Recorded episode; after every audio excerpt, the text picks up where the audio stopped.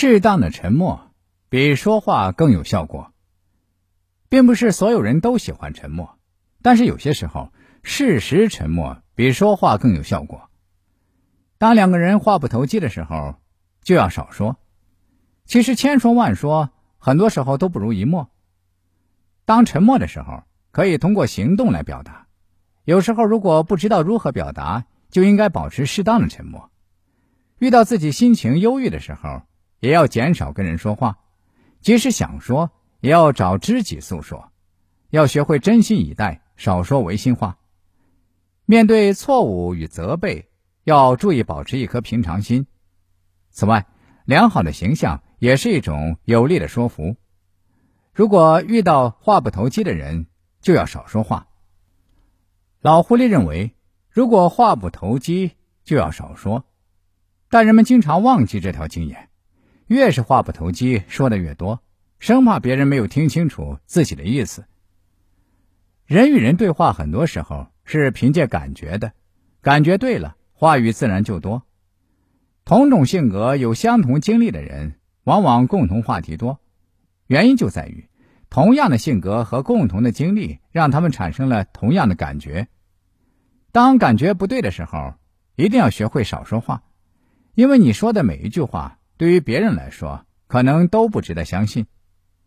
在交流中，话一多就容易失言，更难取得别人的信任。有些时候，或许你是想活跃气氛，但是别人却容易认为你轻佻。所以在这种情况下，冷场就冷场，并不是你的责任。你没有必要通过自我贬低来让场面活跃起来。话不投机的时候就要少说。其实很多时候，我们要想交谈下去。就要找恰当的机会，话不投机，很多时候还是因为机会不好。历史上，忠臣进谏，有的容易采纳，有的却始终无法采纳。有部分原因是时机不对。其实，谈话的最好时机是别人对你有所求的时候，尤其是请教你问题的时候。这个时候，你说的话是针对他的问题而来，容易受到别人的重视。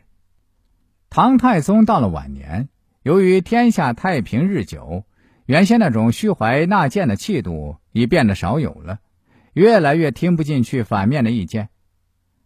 魏征看到这种情况，忧心忡忡，一直想找个机会向太宗指出这个问题。贞观年间的某一天，唐太宗心情十分舒畅，笑着问魏征：“你看近来政治怎么样啊？”魏征巴不得皇上这么发问。